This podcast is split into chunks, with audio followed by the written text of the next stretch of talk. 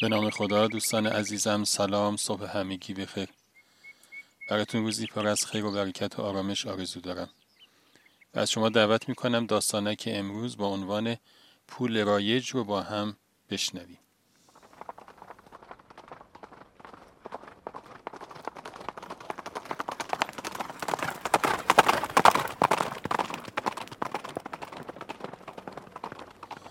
وقتی رسید دم صرافی چند نفر جلوتر از اون داشتن کارشون رو انجام می‌دادن.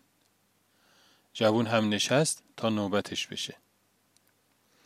همون موقع یه خانمی کارش تموم شد و پولهاش رو گرفت و رفت. جوون از خوشحالی توی پوست خودش نمی گنجید. بالاخره داشت همه چیز برای سفرش جور می شد. نوبت به یک آقایی رسید. اون مرد پولهاش رو به همراه درخواستش گذاشت روی پیشخون. یک کیسه بزرگ بود پر از پول.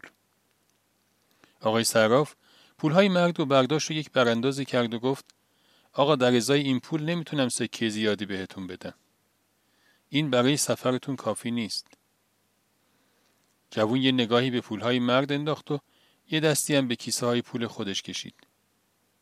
اگه پولهای اون مرد کافی نبود پس اون با این پول کمش اینجا چه کار می‌کرد؟ جوون کتاب خوندن رو دوست داشت. یه روز توی یک کتابی از یک شهری نوشته بود و کلی از زیبایی هاش و مردم خوبش تعریف کرده بود. جوون هوای سفر به اون شهر به دلش افتاد. به همین خاطر با خودش تصمیم گرفت که مدتی سخت کار بکنه و یه پولی پسنداز بکنه تا باهاش بتونه بره سفر. حالا هم یه مقداری پول جمع کرده بود ولی خب با این پولی که داشت که نمی‌تونست توی شهری که می‌خواست بره چیزی بخره.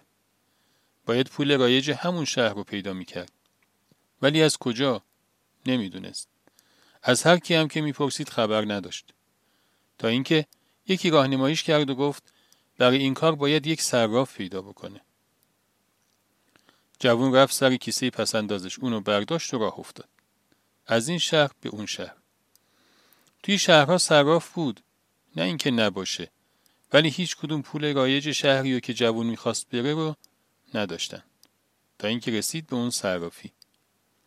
می‌گفتن که اتفاقا اون فقط پول رایج همون شهر رو داره. جوون هم خودش رو به صرافی رسون ولی تازه فهمید که پولش برای این سفر خیلی کمه. داشت کم کم منصرف می‌شد. ولی با خودش گفت خب بعدش چی؟ با شوق سفرش باید چه کار می‌کرد؟ دیگه نوبتش هم رسیده بود. یه باره یه چیزی به ذهنش خورد. پاشد وسایلش رو برداشت که بره که صراف صداش کرد. کجا جوون؟ جوان گفت پولم برای سفری که می‌خوام برم خیلی کمه. دارم میرم باز هم کار کنم و با پول بیشتری برگردم. چند وقت که گذشت جوان دیگه به اندازه کافی اندوخته داشت که باهاش بره سفر. صراف که اشتیاق جوون به سفر رو دیده بود ازش خواسته بود که همونجا بمونه و برای اون کار بکنه.